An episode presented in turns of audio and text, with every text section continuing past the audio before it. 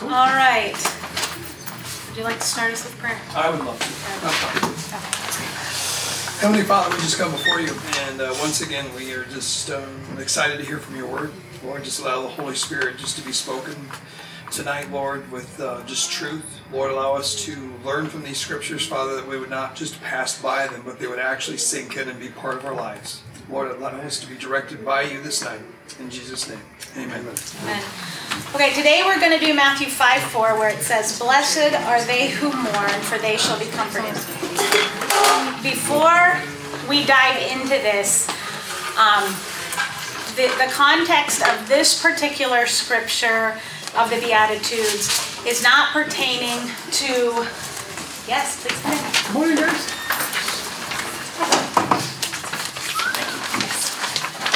Oh, they've got more, they've got notes. Sorry. No, don't be sorry, it's fine. Would just be a test. in front of the whole class because you're late. So, so we're talking about blessed are those who mourn, and it the the way the context of mourn in the Beatitudes is not the mourning and grieving a loved one or that type of loss. So I want to be very clear that um, that's not what we're that's not the the part of mourning and grief that we are talking about. So I don't want you in any way, shape, or form to think that um, this morning is bigger than the other morning or to, to mourn a loss is is a bad thing because it's just it's two different mornings. So when when we did the first week and we talked about the, what beatitudes mean and blessed, um, the the uh, Webster dictionary said blessed is having a sacred nature connected to God. To mourn is to grieve, the act or feeling, to be full of sorrow, sorrowful, to feel remorse. So to to put, if you look at the top of the notes, it, it you we have sorrow or mournful sandwiched in between blessed, which is having a sacred nature connected to God, and comfort, which Jesus is our comfort, and true comfort can only come through Holy Spirit in in all in all matters. So so I, I put it together as the sacred nature can only happen and be after we know our need of Jesus, being poor in spirit. It is then that we are put on a path to repentance, which leads us to being a new creation in Christ. So the mourn and blessed are they who mourn in, fi- in Matthew 5 4 is the, the mourning unto repentance. So in, on July 1st, 2015, in Psychology Today, it, it said this about remorse. Remorse involves admitting one's own mistakes and taking responsibility for one's own actions. It creates a sense of guilt and sorrow for hurting someone else and leads to confession and true apology. Remorse comes from true empathy for the pain the other person is feeling because of your actions. Regret leads a person to avoid punishment in the future, while remorse leads to avoiding hurtful actions towards others in the future. So, anybody have any questions on that? No. Okay. So, sorrows sorrows differences. You have worldly sorrow, which Hello.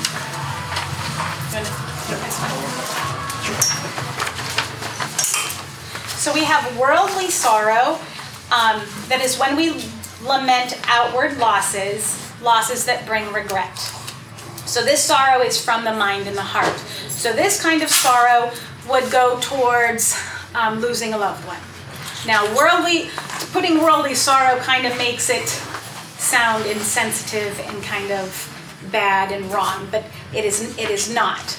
Godly sour, sorrow, however, is when we sorrow to a place of repentance that leads us to salvation, where there is no regret in attaining salvation through Christ. And this sorrow is from the spirit and the heart. This sorrow also brings relief. So in second, bless you, Second Corinthians 7:10, it says, "For godly sorrow produces repentance, leading to salvation, not to be regretted, but sorrow of the world produces death.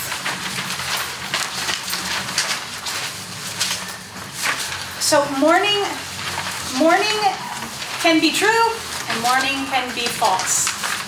And it, it the, the, the state of our heart and our actions are usually what will tell us which is which. So, some examples of mourning that are false and fake. The despairing kind of mourning, mourning unto death. So, an example of this would be Judas, who betrayed Jesus with a kiss and took money and, and betrayed him. And when, when Judas um, came to the understanding that he did it wrong, you know, and we all know that he then went and hung himself. He he mourned to death, but he did not mourn to repentance because he, he never went back. He, he admitted what he did was wrong, but he never went back and asked for forgiveness. So, secondly, hypocritical mourning. Um, Saul, King Saul, is a good example of this. Um, in 1 Samuel 15, 10 through 35, um, if we want to if we want to look at that.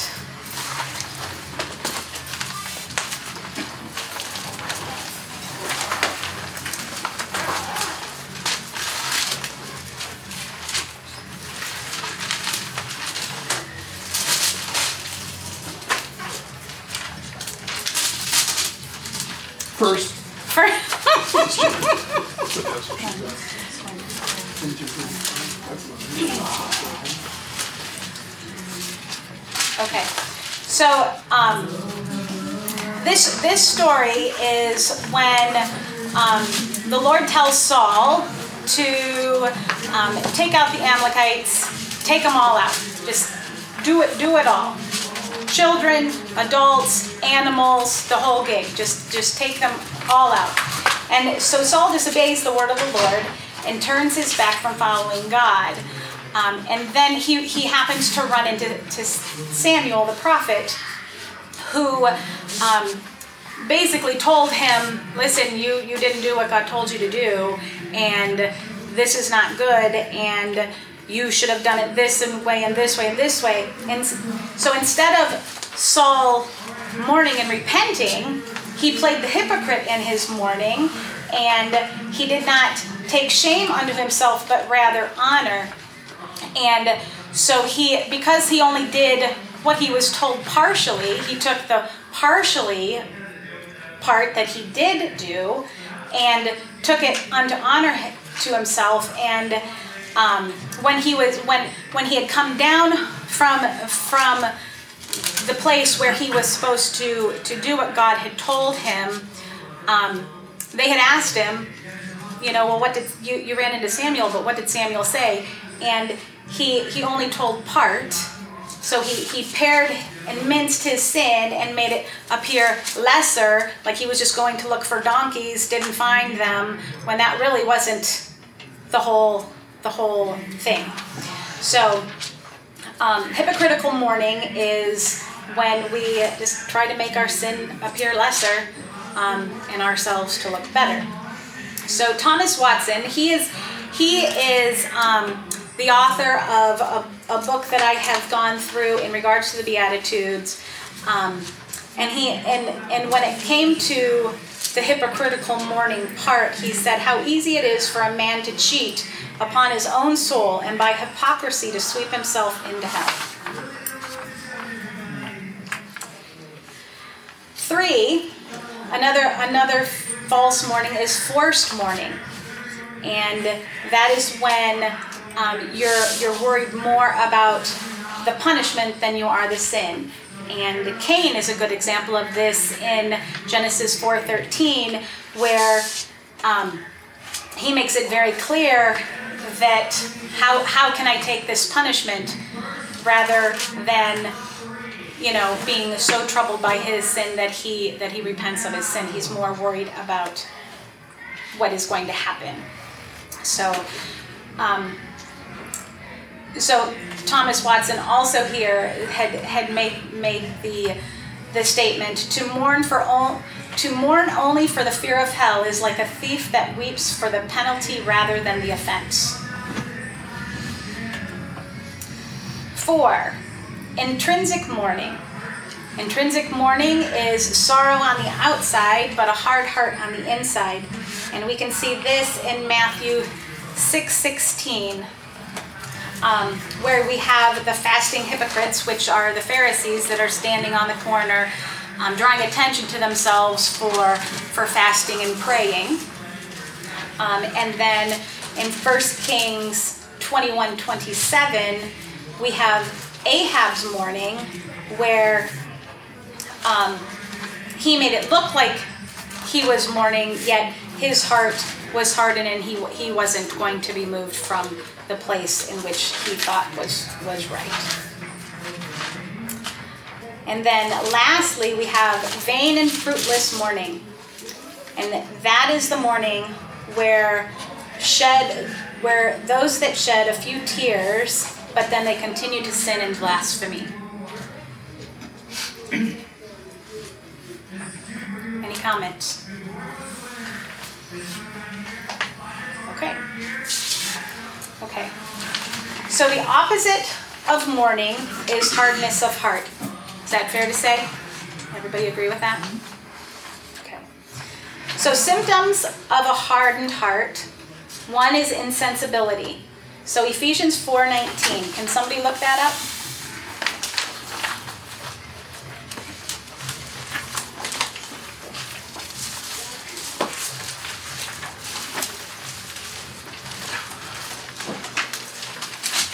Anybody, you got? Okay, go. Having lost all sensitivity, they have given themselves over to sensu- uh, sensuality so that so as to indulge in every kind of impurity, and they are full of greed. Okay, so they, they come to insen- insensibility.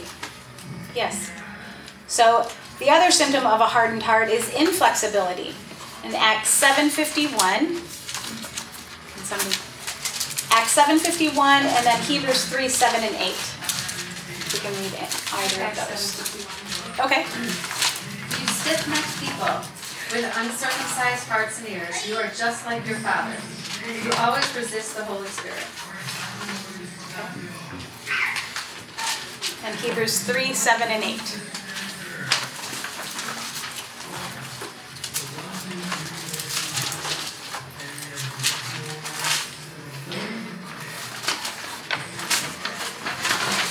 Do it, Tom? Yeah. Okay, got True, it. true call. Okay, go. All right. Uh, so, as the Holy Spirit says today, if you hear His voice, do not harden your hearts, as you did in the rebellion during the time of testing in the desert.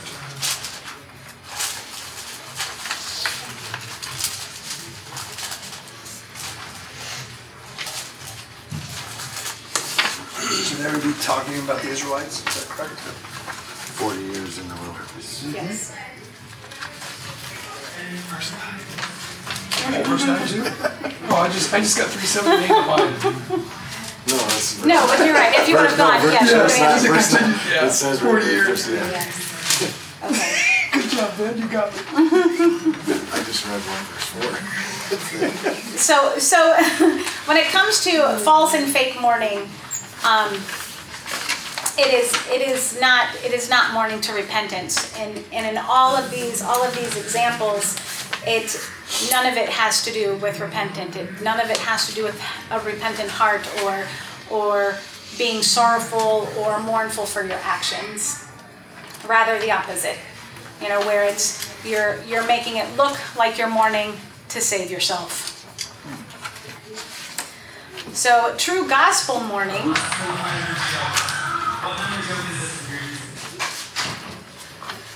Um, true gospel Morning, number one, it is spontaneous and free. And, a, and a, an example of this would be Mary Magdalene. Um, and, oh, she's, she's already Yeah, cool.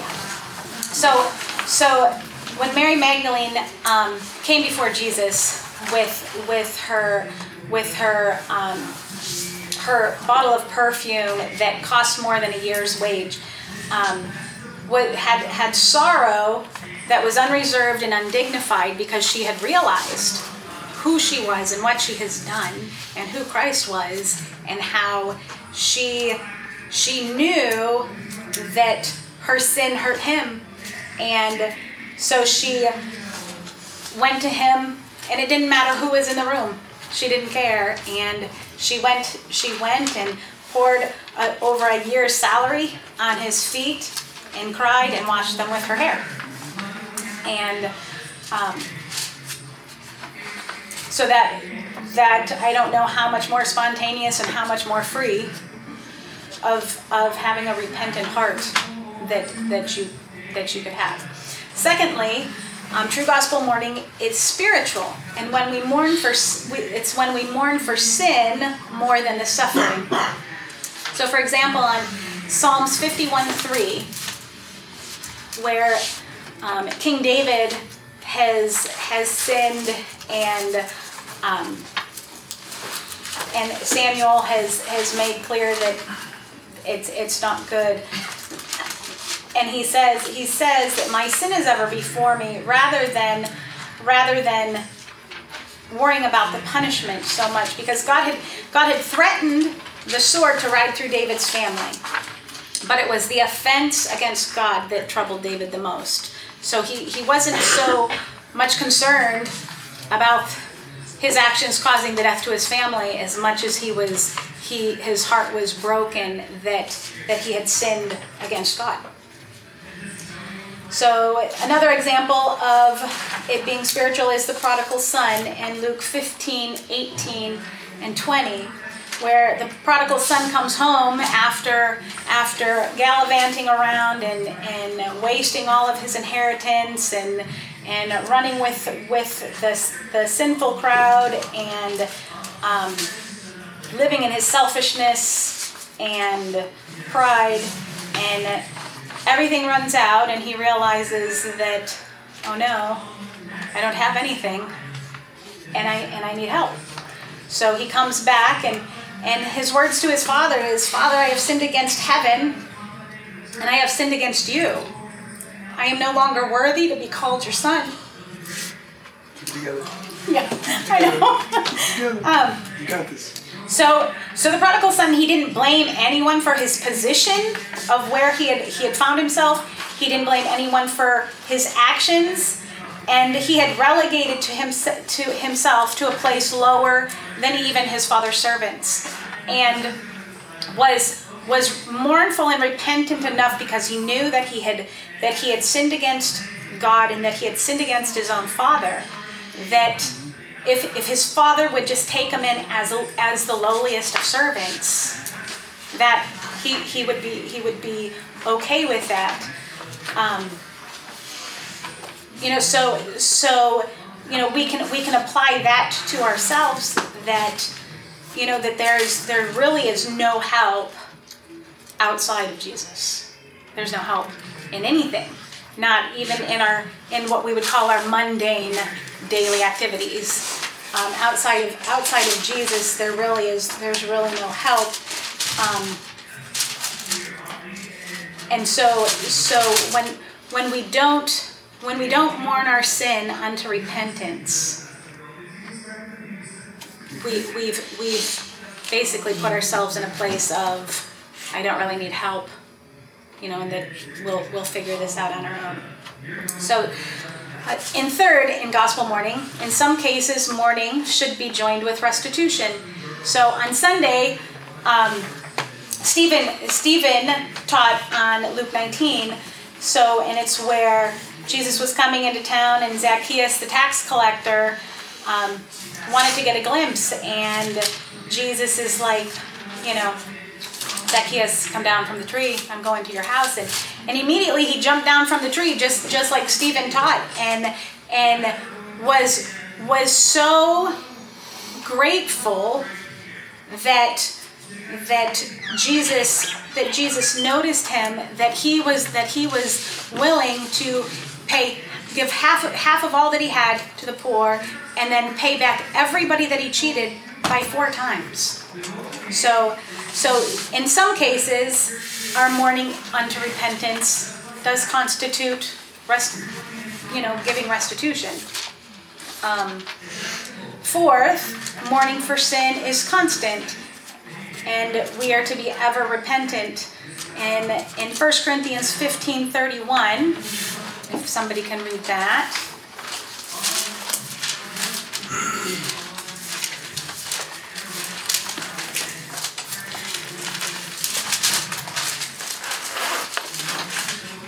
I know, I need to slow down. Fifteen thirty-one. Fifteen Yeah, thirty-one. 1531.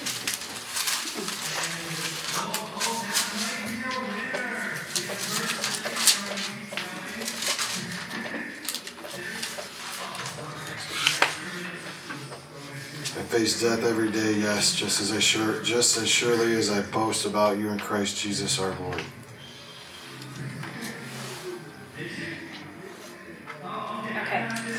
So in, in some in some in some versions it, it says where Paul says I die daily. What's that? That's an NIV. Okay, yeah. Mine's NIV, sorry. That's okay. That's okay.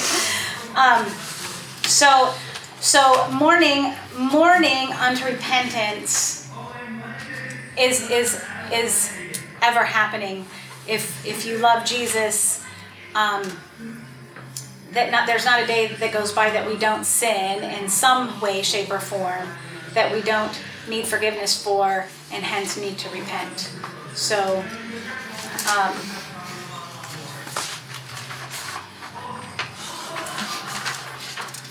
okay.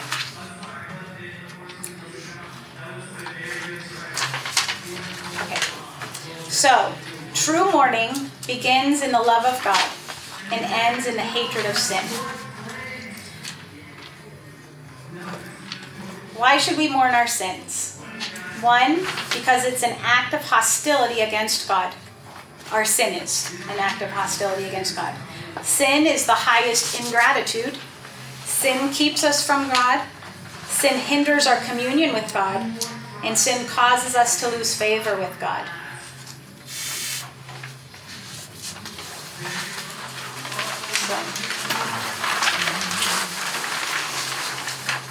Does anybody have any questions or or comments? We're gonna blow right through this. I'm not sure I think about sin as an act of hostility against God, because I think of, as being taught as sin is missing the mark.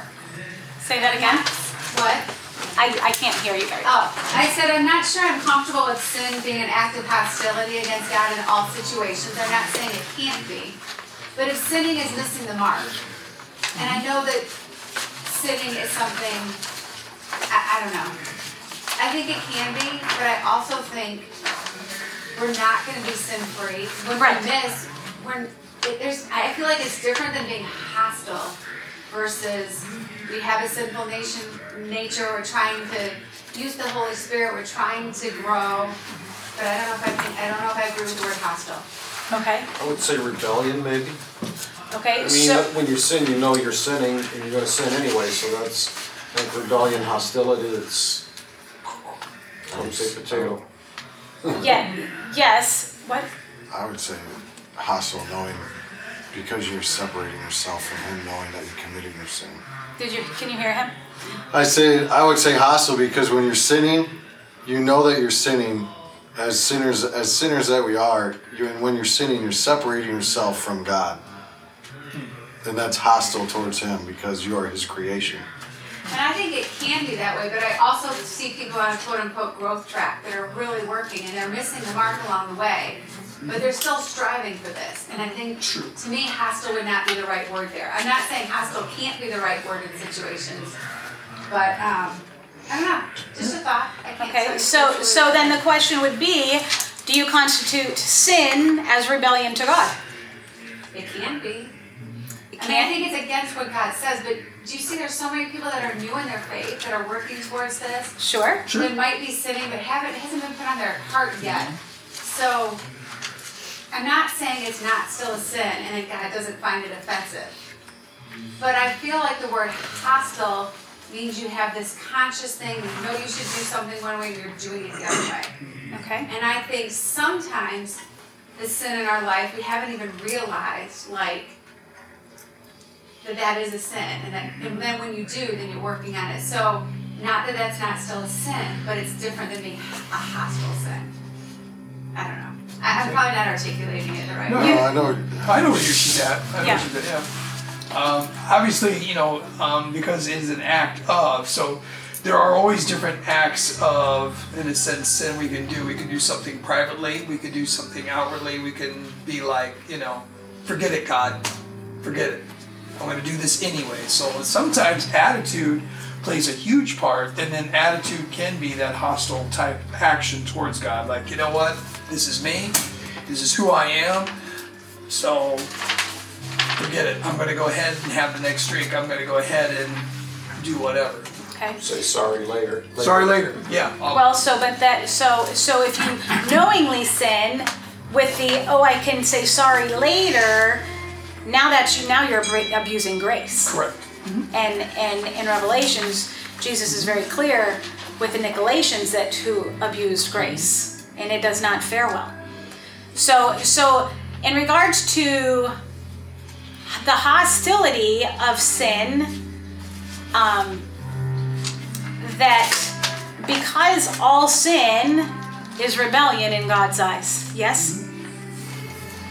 I mean, let's let's look all the way back to the Old Testament, or the yeah, the Old Testament. Okay, so you have Adam and Eve.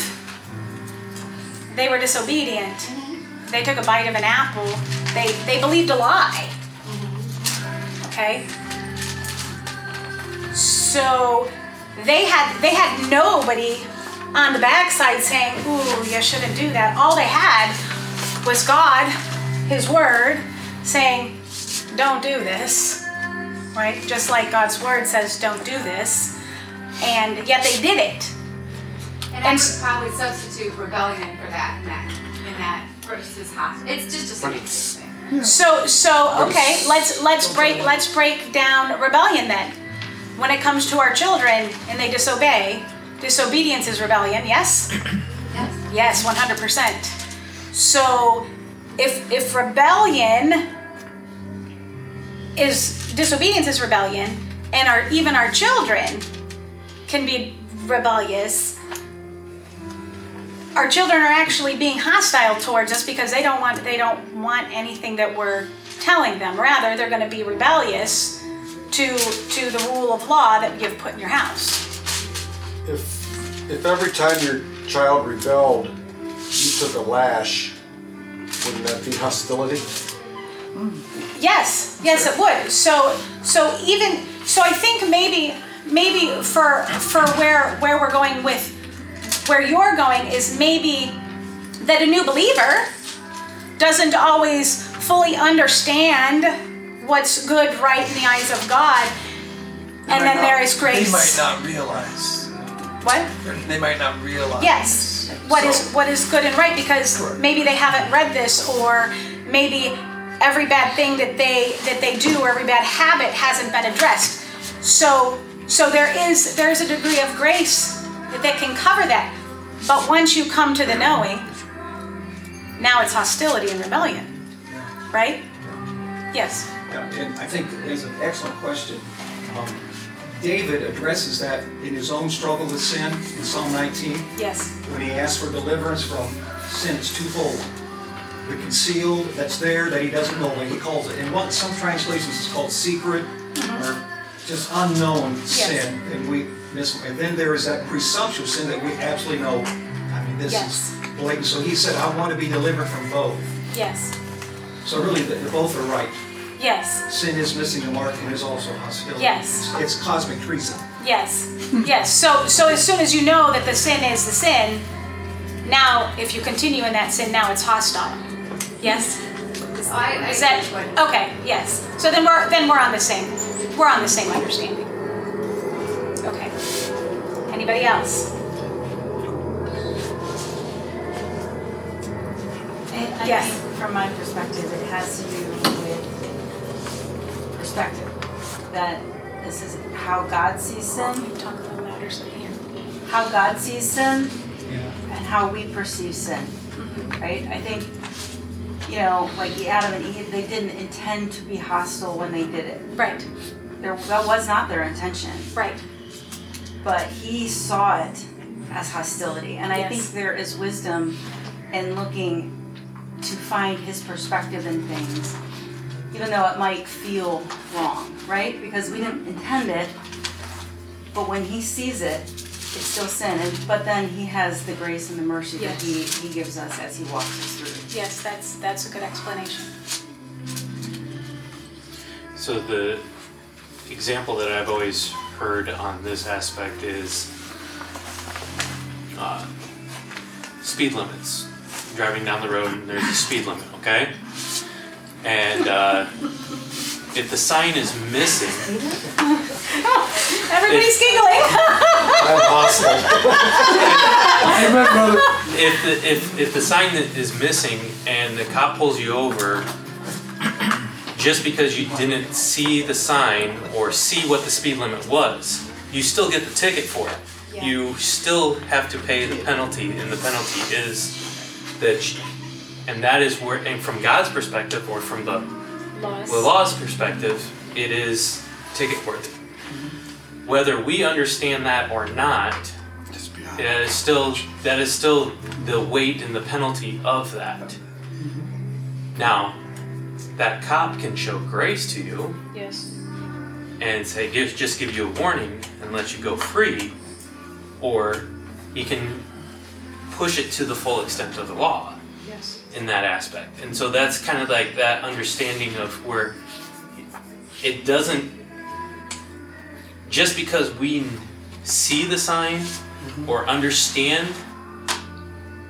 that we are breaking it doesn't negate that we broke the law in that aspect. Right. And that's that's where sin is is it just because we knowingly or unknowingly break it doesn't negate that That the it's law done. that the sin was broken, the sin was created. Mm-hmm. Okay. Cool. My mark goes fifty-five mile an hour. Yeah, you do. I don't know fifty-five. Does anybody else have any comments before we go on? Yes. James gives the definition of sin. The one who knows to do good and does it not is sin. So, look there, when we begin as believers, I mean, there's a whole lot of stuff that I was doing I didn't know it was wrong. Yes. Yeah. And it's just, as you grow, you realize, wow, that is offensive to God. Yes. I will get a ticket for that, I'll be the one to be hostile. you know? Yes. So, it's good. Yes. Please stop. Sorry, though. Okay. So, so what of comfort? Comfort is the seal of the Spirit. The work of the Spirit goes before the seal.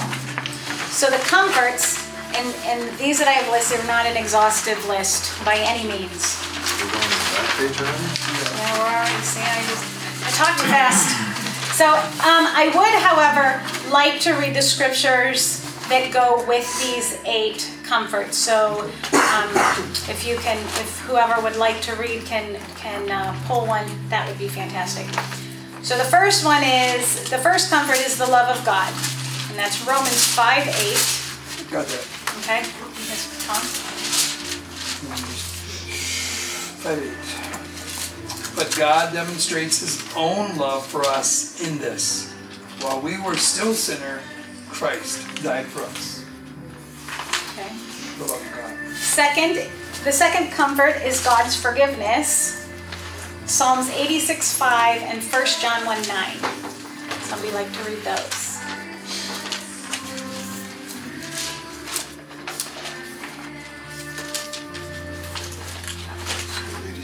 Eighty-six five. You, Lord, are forgiven, are forgiving and good, abounding in love to all who call to you. John, First John. Oh, If we confess our sins, he is faithful and just to forgive our sins and cleanse us from all unrighteousness. yeah. That's good. That's a good comfort. Um, the next, number three, the comfort, the peace of God. John 14 1. I have it. Okay? Do not let your heart be troubled. Believe in God. Believe also in me. Okay. Uh, number four, a relationship with God. Jeremiah 29 11 through 13.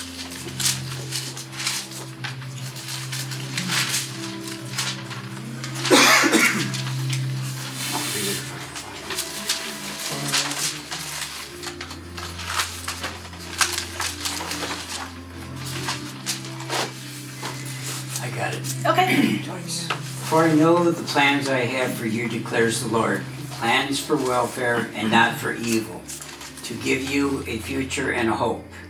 Then you will call upon me and come and pray to me, and I will hear you. And then 13 is, You will seek me and find me when you seek me with all your heart. Yeah. Okay, number five, communion with God, Revelations 3.20. Behold, I stand at the door and knock. If anyone hears my voice and opens the door, I will come in to him and dine with him, and he with me. Okay, the next comfort would be knowing your eternal future, John three sixteen and seventeen.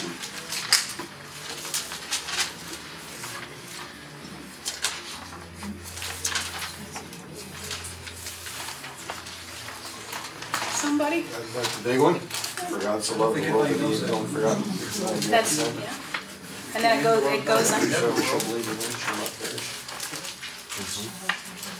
For the kingdom of this world not to condemn it.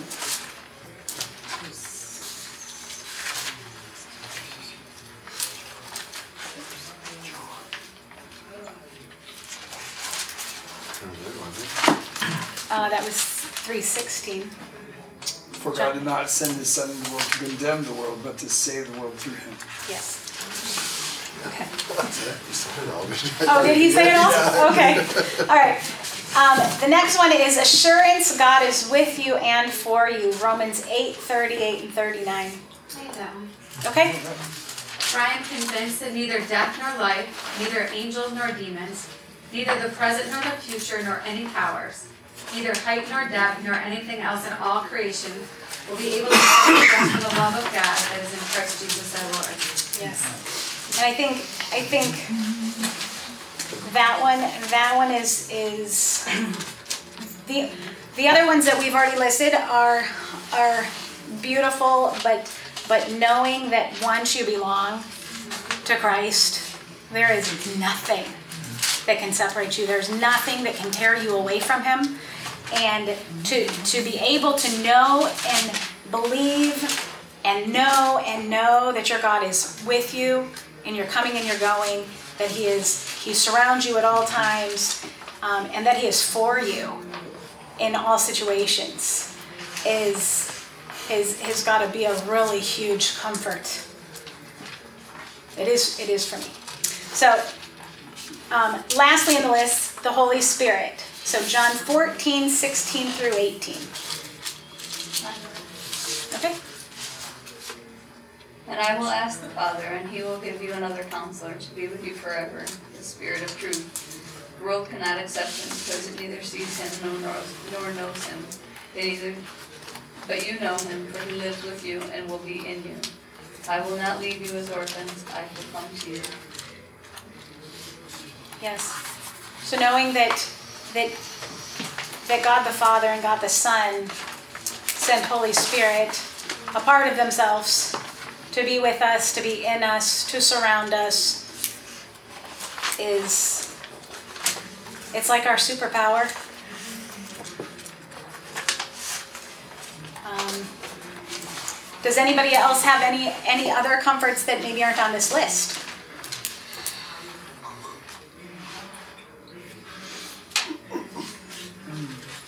Romans eight thirty-one. Jeremiah thirty-three, three. Okay, read them and, and tell me, tell Call me to what me your and I comfort will is. show you great and mighty things in which you do not know. Okay, so the comfort would be what? Basically, the future. Okay. All right, Romans thirty-one one, what then shall we say in response to these things? If God is for us, who can be against us? He did not spare his own son, but gave him up for us all, how will he not also along with him graciously give us all things?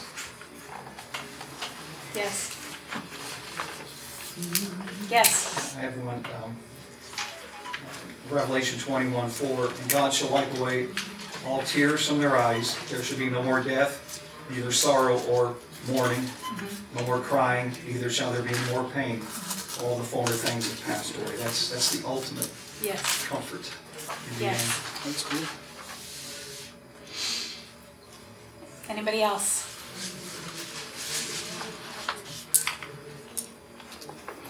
I guess the question to ask is what is one of your favorite verses that gets you through? Okay. Does anybody have a favorite verse that helps them in, in their times of trouble, their times of stress?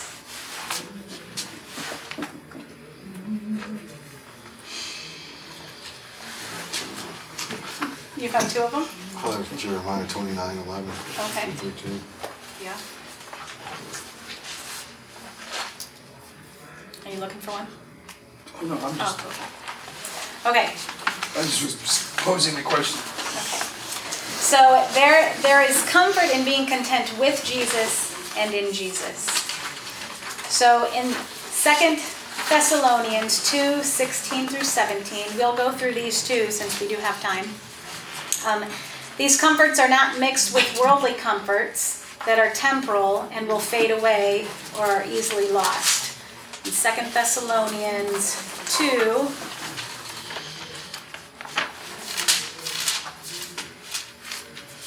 Fifteen, seventeen? you got it? Yep. Okay, go. May our Lord Jesus Christ Himself and God our Father, who loved us and by His grace gave us eternal encouragement, cool, and good hope, encourage your hearts and strengthen you in every good deed and word. Yes. So in the New American Standard, the, the word used for eternal encouragement is eternal comfort. Um, so it would read, May your Lord Jesus Christ himself and God our Father, who loved us and by his grace gave us eternal comfort and good hope, comfort your hearts and strengthen you in every good deed and word. So these, these comforts are pure and they're not muddied with guilt or mixed with fear. Psalms 23 4. Even though I walk through the valley of the shadow of death, I will fear no evil, for you are with me. Your God and your staff they comfort me. Yeah. Um, next, these comforts are pure joy. Psalms 94 19 and Psalms 28 7.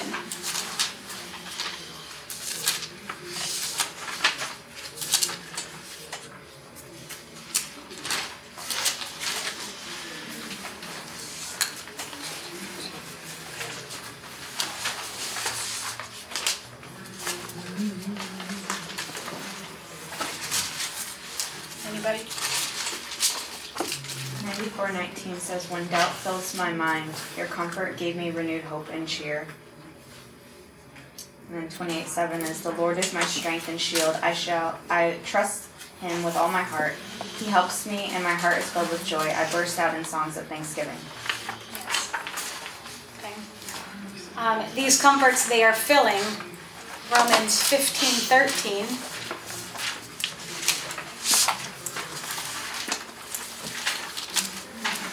The God of hope fill you with all joy and peace in believing that you may abound in hope through the power of the Holy Spirit. And these comforts are glorious. 1 Peter 1 3 through 12. Um, specifically, when we read the 3 through 12, looking at verse 8 and 9.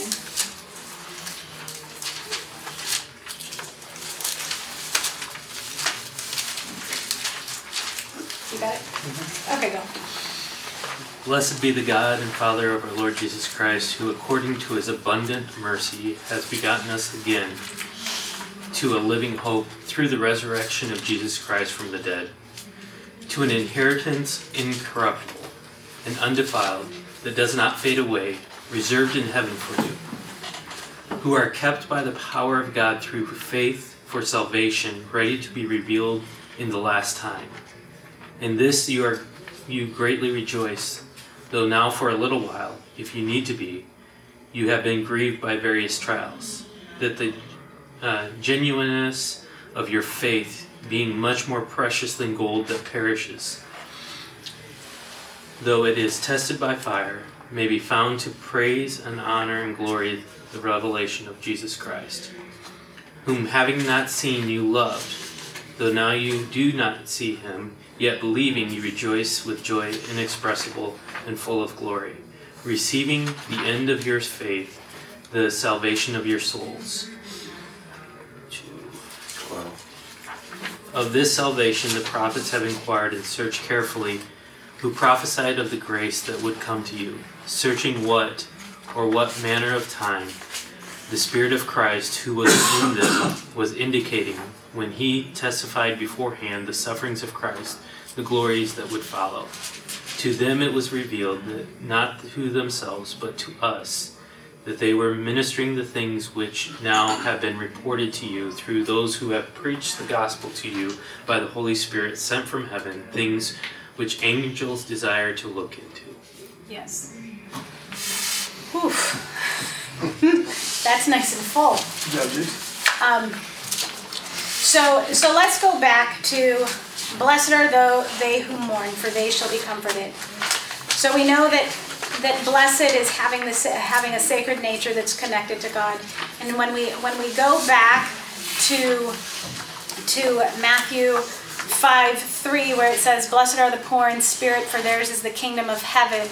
We we learned last week that um, being poor in spirit is knowing your need and knowing your need of Jesus, and that without Jesus, you you get get none of the beatitudes, and nor do you get um, eternity with Him, nor do you get forgiveness of your sins without Him.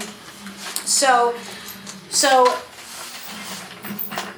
um, when we when we know our need, we can we can then understand that where we are and what we do um, before before knowing Christ is is where we live in sin and we do sin and we act sin and we talk sin, um, and when we know our need, it causes it causes our hearts to mourn. It causes us causes us the need to to um, how do I want to say that? Um, to be helped. You know that that now it's not so not so much it's not so much the the punishment anymore. Now it's the how do I get free from this? How do I how do I get through this to to be able to have the benefits of God and to know God? Um, and so so when we mourn, just like just like in psychology today, of all places, you know, it can't be a better description of um, that remorse is, is involves in in admitting our own mistakes and our own sins and taking responsibility for them and creates a sense of guilt and sorrow for the one that it hurts. You know and our and our sin ultimately hurts the father.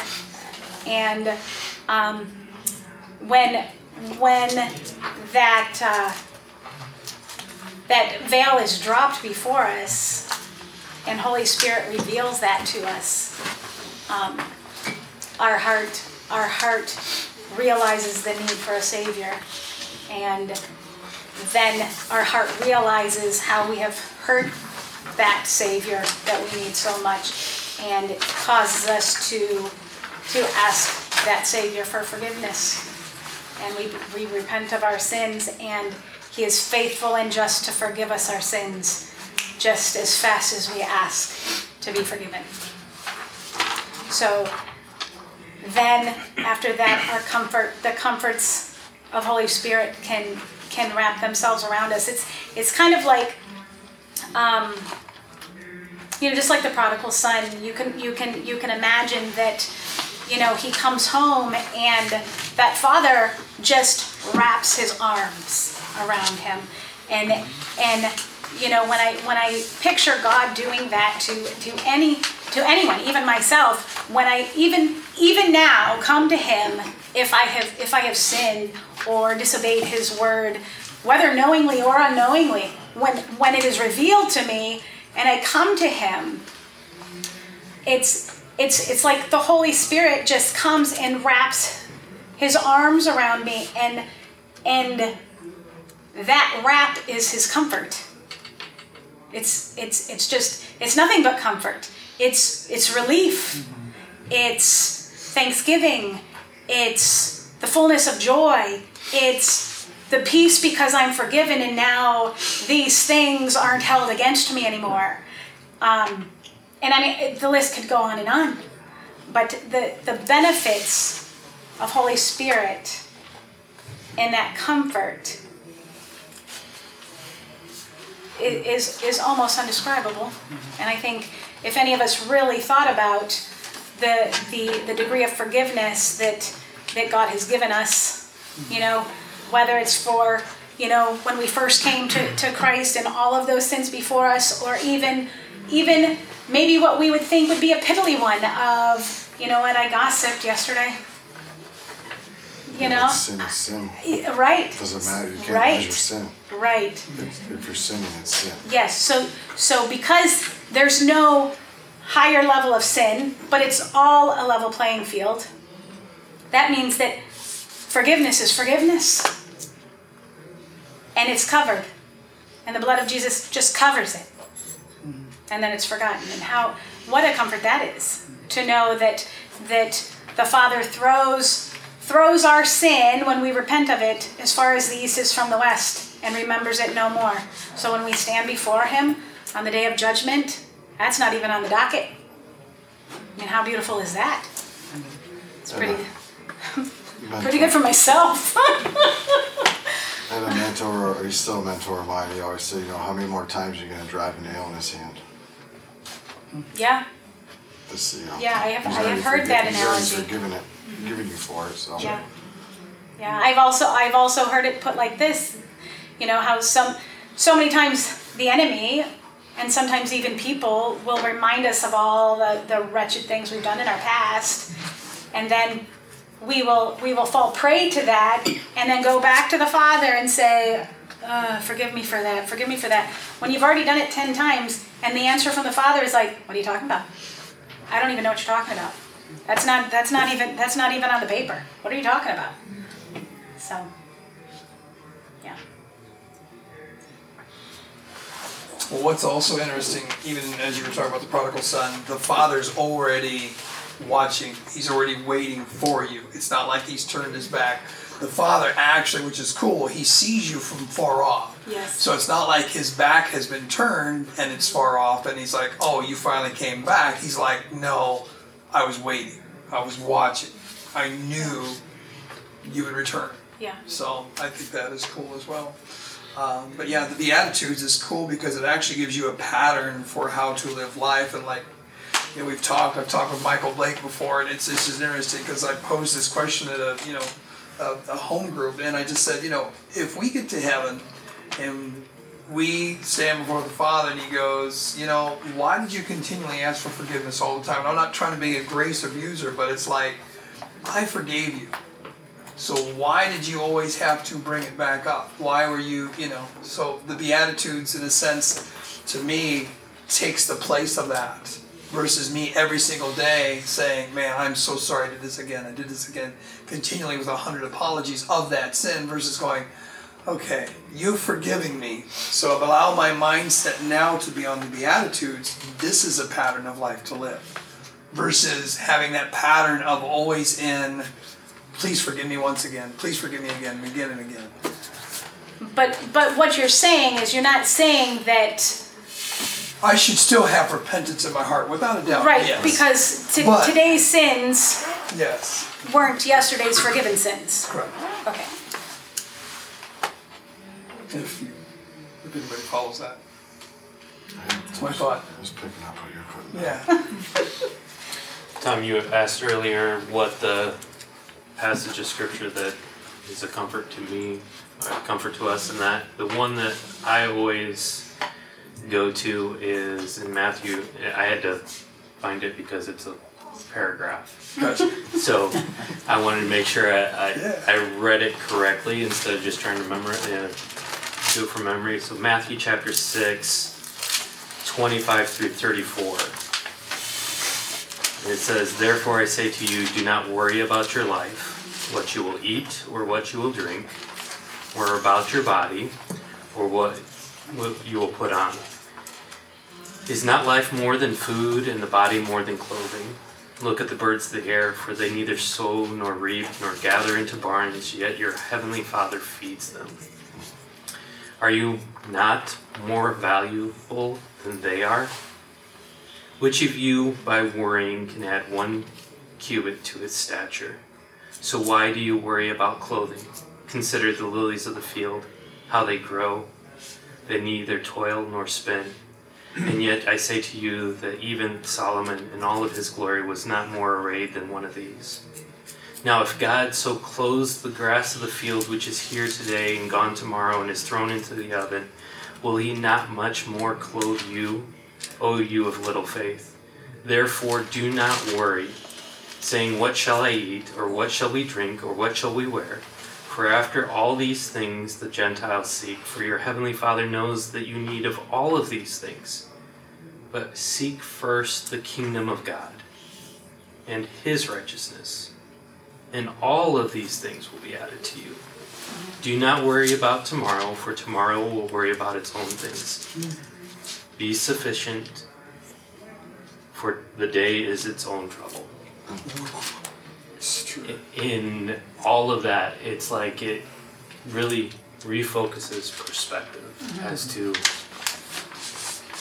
why am I worrying about finances? Why am I worrying about this? Well, um, and then going to the other side of it, the uh, Psalms thirty-seven twenty-five, I'll never see my children out begging for bread. That if we rely on Him, He will always provide. That there's n- n- no circumstance that you could ever go through that you will not.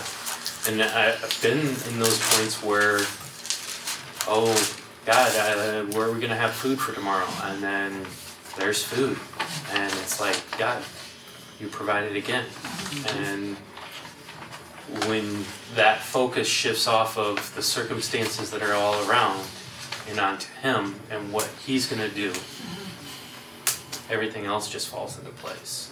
Yes. So it'd be fair to say that, that even in this, the scripture that you read, that, that God's desire for us is just to believe that He is who He says He is and that He'll do what He says He will do and that there's no reason to worry or wonder mm-hmm. if we just believe. And isn't isn't that isn't that one of the keys to salvation? Believe in the Lord Jesus Christ and you'll be saved. It doesn't say, it doesn't say repent first. Heart, soul. It says believe first. You know, um, so just like, you know, the the first beatitude, you know, you gotta believe first that that Jesus is who he is and that we need him. Yeah. Anybody else? It's the end of my notes, yes. In the event that um, some of us might just want to, might need like a checklist, how do I know that I'm repenting? How do I know that I'm sorrowful? Um, Would it be good for us maybe just write down something? How would, how would we um, tell somebody if they want to, if they're asking us, how do I know if I'm really learning over sin? I mean, what would be a good, kind of real, real simple checklist? Like, question is, well, are you sensitive to sin? Does it grieve you when you sin? Uh, Does it grieve you when you see others sin? Does it grieve you when you see the world running a handbasket to hell? You know, so there's like questions, these are, I think, some good questions that that help us to kind of make it real practical. Sure. And then, like you said a moment, your experience, have I really experienced that comfort uh, when I have come to repentance? So, um, just to kind of help us to personalize maybe some questions we can ask ourselves. Okay. That's good.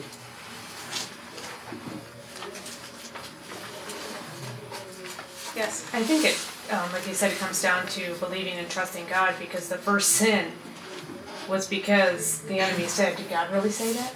Did he Right. really say that you were gonna die? And it's the same thing when we, I think there's a point when, we're- when we wallow in our sins and wallow in our sorrow, that are we not self-worshiping and not believing God when he says, You are forgiven? Is the enemy not saying, Did he really say that? Yes. Are And- you and- really forgiven? You know? Yes. It's, you know, he's not even inventive in his strategies.